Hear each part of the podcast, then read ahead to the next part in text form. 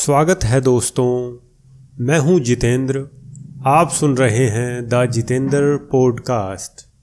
आज बात करने वाले हैं, पढ़ाई करने में आलस क्यों आता है? कि किसी भी तरह की पढ़ाई है। आपके स्कूल की, कॉलेज की जो करनी पड़ती है, और एक दूसरी है इनसे हट के भी जब हम मनपसंद कुछ, जो विषय हमारे पसंदीदा हैं, चाहे पढ़ाई के बाद भी तीस की उम्र, चालीस की उम्र में चाहे कोई गृहिणियाँ चाहे कोई ऑफ़िस में काम करने वाला, कोई ना कोई बुक, कोई ना कोई विषय सबको पसंद होता है, लेकिन जब हम पढ़ने लगते हैं तो हमें आलस का सामना करना पड़ता है। हम सब अलग अलग स्थितियों में होते हैं, मगर सामना हमें एक ही चीज़ का करना पड़ता है, वह आलस है। आज थोड़ा सा इस बुक पढ़ने को समझते हैं, इस पॉडकास्ट में। कब और कैसे मुश्किल आती है, आलस कहाँ से आता है, इसे समझने का प्रयास करेंगे। दो साल पहले मैंने भी शुरू किया बुक पढ़ना। मैं भी बुक पढ़ने का शौक तो रखता था, लेकिन सभी की तरह वो आलस, झिझक की कौन पढ़े बुक पढ़ना इतना भारी लगता था कि बस बुक देख के ही तसल्ली हो जाती थी। दो साल पूरे हुए, कल मैंने अपनी सोवीं किताब पूरी की पढ़ने में तो आज मुझे लगा कि पॉडकास्ट इसी पे रिकॉर्ड करना चाहिए, जो मैंने महसूस किया और सभी उसी से गुजरते हैं तो एक बात साझा करनी चाहिए। किताब पढ़ना बिल्कुल एक अच्छी बात है और सभी को मालूम है, पर जैसे ही किताब पढ़ने की बात आती है तो आलस आना शुरू हो जाता है। दिमाग में कई तरह के विचार पेश हो जाते हैं तो यहीं से आलस की बात करते हैं। आलस ज़्यादातर ज़रूरी कामों को करने में ही आता है। हम सब समझते हैं कि ज़रूरी है तो उस काम को करना है और समझदार होते हुए भी हमें आलस का सामना करना पड़ता है। दोस्तों, आखिर किस तरह के ज़रूरी काम जिनमें आलस आने लगता है? मैंने कुछ उदाहरण इकट्ठे किए हैं। ज़्यादा सटीक हो सकता है ना हो, पर समझने की कोशिश करते हैं। ज़रूरी कामों को मैंने यहाँ नीरस काम का नाम दिया है, जिनमें हमें किसी तरह का कोई रस नहीं आता, गले पड़ गए काम जैसे। किसी भी तरह के हिसाब किताब के काम को लिखने का काम, जो विद्यार्थी हैं उन्हें स्कूल से मिलने वाले लिखने के काम और याद करने के काम में आने वाली मुश्किल और आलस। घर में किसी को खास कर गृहिणियों को सभी के खाने के बाद बर्तन उठाने, धोने, कपड़ों का धोना, सुखाने करने वाले काम में आने वाला आलस। वो व्यक्ति जो ऑफ़िस जाते हैं, हर रोज ऑफ़िस जाने के काम में आने वाला आलस। किसी तरह के सरकारी फार्म भरने, सरकारी दफ्तरों के चक्कर काटने में एक जो बोझ महसूस होता है, सबसे बड़ा आलस कौन जाए? ज़रूरी होने के बावजूद हम अटकते हैं। और ऐसे ही कई अनगिनत काम हैं इत्यादि इत्यादि जो आप आसपास देखते हैं या करते हैं। अब कुछ उदाहरण है रसदार कामों के। इनमें हमें रस आता है। काम के हों, ना हों, पर करने में मज़ा आता है, आलस दूर दूर तक नहीं आता। जैसे कुछ मनपसंद खाना खाना, दोस्तों के साथ पार्टी करना, कोई खेल खेलना, फ़िल्म देखने जाना, कहीं यूँ ही घूमने जाना बाकी कुछ भी जिसमें ध्यान दीजिए, आपकी कोई जवाबदेही ना हो, ना ही कोई उद्देश्य पूर्णता की बाध्यता हो। बस, बिना किसी उद्देश्य, बिना किसी जवाबदेही के जो करने के काम हैं, रस भरे, उनमें हमें दूर दूर तक कभी कोई आलस नहीं है। यही फ़र्क आता है कामों को समझने में।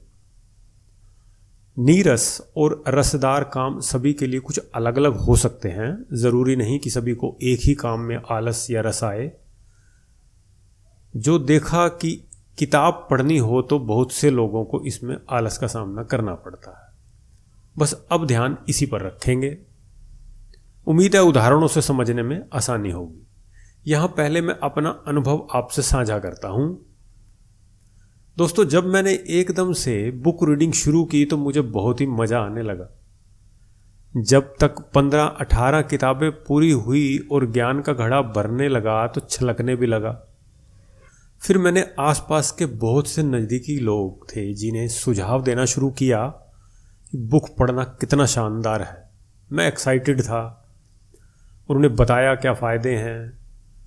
उन्हें भी कहा कि आपको भी कोई मनपसंद बुक पढ़नी चाहिए।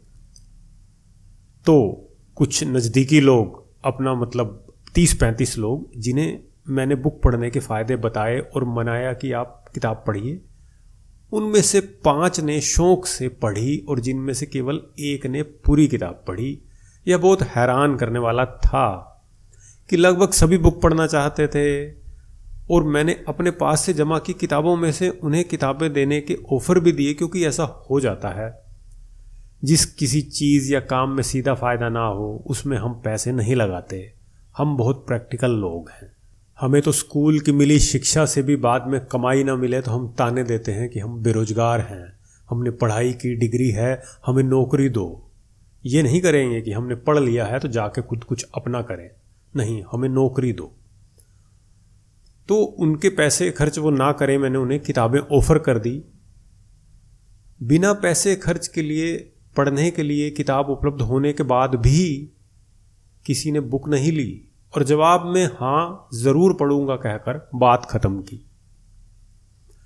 दोस्तों, एक मूल बात यह दिखाई दी कि बुक तो सभी पढ़ना चाहते हैं, पर आलस के कारण पढ़ नहीं पाते। और दूसरी बड़ी बात, वह भ्रम नज़र आया जो सब पाल के बैठे हैं और उसे पूर्णतया सच मानकर भी बैठे हैं।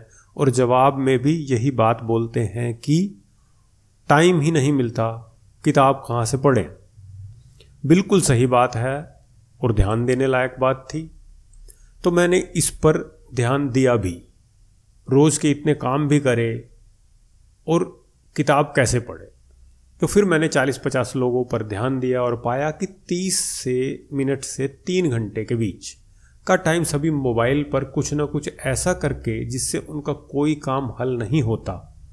ना वर्तमान में, न भविष्य में, कुछ नहीं। उस पर वो टाइम गुजार देते हैं। जब टाइम नहीं है तो कोई भी ऐसा कैसे कर सकता है? ये मेरे मन में प्रश्न ज़रूर आया, पर मैंने किसी को नहीं पूछा। परंतु अब यह समझदार लोग हैं, मेरी तरह पूरा दिन खाली नहीं है, इनका परिवार है, बच्चे हैं, अब की और भविष्य की बहुत जिम्मेवारियाँ हैं। उद्देश्य हैं, सपने हैं और इच्छाएँ हैं, परंतु टाइम नहीं है। एक और बात कि मोबाइल या इंटरनेट को दोष देना आजकल का फ़ैशन बन गया है। तो इससे हटकर मैंने लगभग पचास, सत्तर लोगों को कुछ और करते हुए देखा। वह ऐसा था कि दोस्तों, जानकारों या ऐसे ही बाज़ार की गपशप खबरों के लिए पाँच मिनट मिलना और फिर एक घंटा वहीं बिता देना। हो सकता है इस बात में आपको थोड़ा विरोधाभास लगे, आप असहमत हो सकते हैं कि इसमें क्या बुराई है। और इसमें क्या गलत है? समाज में मिलना, जुलना, सभी का हाल चाल जानना अच्छा भी है और ज़रूरी भी है। हैरानी इस बात से होती है कि आखिर कोई हर रोज यही काम कैसे कर सकता है? कोई आपका हाल पूछेगा, आप किसी का हाल पूछेंगे और पूरे दिन का बहुत सा समय देंगे, परंतु जो अब दुविधा करती है वह बात जो समाज में बहुत प्रचलित है। वह कथन सुन के मुझे फिर से हैरानी हो जाती है। ज़रूरत पड़ती है तो कोई साथ नहीं देता, या ज़रूरत के टाइम पर सब साथ छोड़ देते हैं। तो फिर आखिर जब कोई साथ ही नहीं देता तो क्यों रोज इतनी देर हाल चाल पूछने में समय लगाया जाता है? ये मेरा प्रश्न है, इसको ज़्यादा दिल पर न ले। तो दोस्तों, जो भी हो, अब मेन पॉइंट पर चलते हैं। असल में हम हाल चाल पूछने में ज़्यादा उत्सुक नहीं होते। हम जानकारी जुटाने और बांटने के इच्छुक होते हैं। और हम मनोरंजन यानी एंटरटेनमेंट के भूखे प्यासे लोग हैं। बातें करना, खूब बोलना, कम सुनना, यह हमारी मूल प्रवृत्ति है। ऐसा आप तब भी देख सकते हैं जब टीवी पर समाचार सुनते हैं। नेताओं की बहस सिर्फ़ देखते सुनते ही नहीं, बल्कि खुद भी उसमें बोलना शुरू कर देते हैं, जबकि टीवी हमारी बात नहीं सुनता। सीधी बात यह है कि हमें सुनने से ज़्यादा बोलना पसंद है। बोलना, बताना, यह सब रसदार कामों की गिनती में आता है। और ध्यान है शुरू की बात आपको मेरी, कि रसदार कामों में हमें आलस नहीं आता, जबकि सुनना पढ़ना नीरस लगता है। कोई हमें ज्ञान क्यों दे? क्योंकि सामने जवाब दिए बिना या बहस किए बिना रस कहाँ से आएगा? तो गली के नुक्कड़ पर बहस हो या ऑफ़िस या बाज़ार में या टीवी पर ही क्यों न हो, हमारे पास टाइम ही टाइम है। बस किताब पढ़ने के लिए टाइम नहीं है, क्योंकि बुक रीडिंग मतलब लेखक की बातों को सुनना, जो कि इंसानी स्वभाव से मेल नहीं खाता। हम बोलना चाहते हैं, अपनी बात कहना चाहते हैं, बस सामने वाले की सुनना नहीं चाहते। पहले मैं आप सभी का धन्यवाद कर दूँ जो ये पॉडकास्ट सुन रहे हैं, और वो भी चुपचाप। आगे दोस्तों, मन से चाहते हुए भी हमें बुक रीडिंग के लिए स्वयं के दिमाग से भी दो स्तरों पर लड़ाई करनी पड़ती है। ये वो एक्सपीरियंस है जो मैं अपना शेयर कर रहा हूँ। पहला लड़ाई का स्तर है, एक बुक को उठाकर खोलने तक का स्तर, जिस पर दिमाग पहले से कई सुझाव भेजने लगता है। जैसे अभी थकावट है, अभी बाद में पढ़ लेंगे, थोड़ा रेस्ट कर लूँ, अभी यहाँ शोर है, इत्यादि इत्यादि। मुझे पक्का विश्वास है कि आप सब परिचित होंगे इन दिमागी बहानों से। आप सबके पास बहुत से अनुभव भी होंगे। अब आता है दूसरा स्तर। जब आप पहली लड़ाई जीतने के बाद किताब खोलकर पढ़ना शुरू कर ही देते हैं तो दो पन्ने या चार पन्ने पढ़ने तक पुरजोर आलस फैलने लगता है। जमाई और उबासी के रूप में आना शुरू होता है और नींद के हमले शुरू हो जाते हैं। यह सभी के साथ होता है, यह सच है। प्रश्न यह है कि ऐसा क्यों होता है? बस अब आगे मैं इसी बात पर आने वाला हूँ क्यों और कहाँ से आ जाता है ये आलस हम में? कैसे रसदार और नीरस काम अलग अलग हमें प्रभावित करते हैं? परंतु हम दोस्तों, वो बात करेंगे अपने अगले पॉडकास्ट में। ज़रूरी है कि आप जुड़े रहें। श्रोता किसको नहीं चाहिए?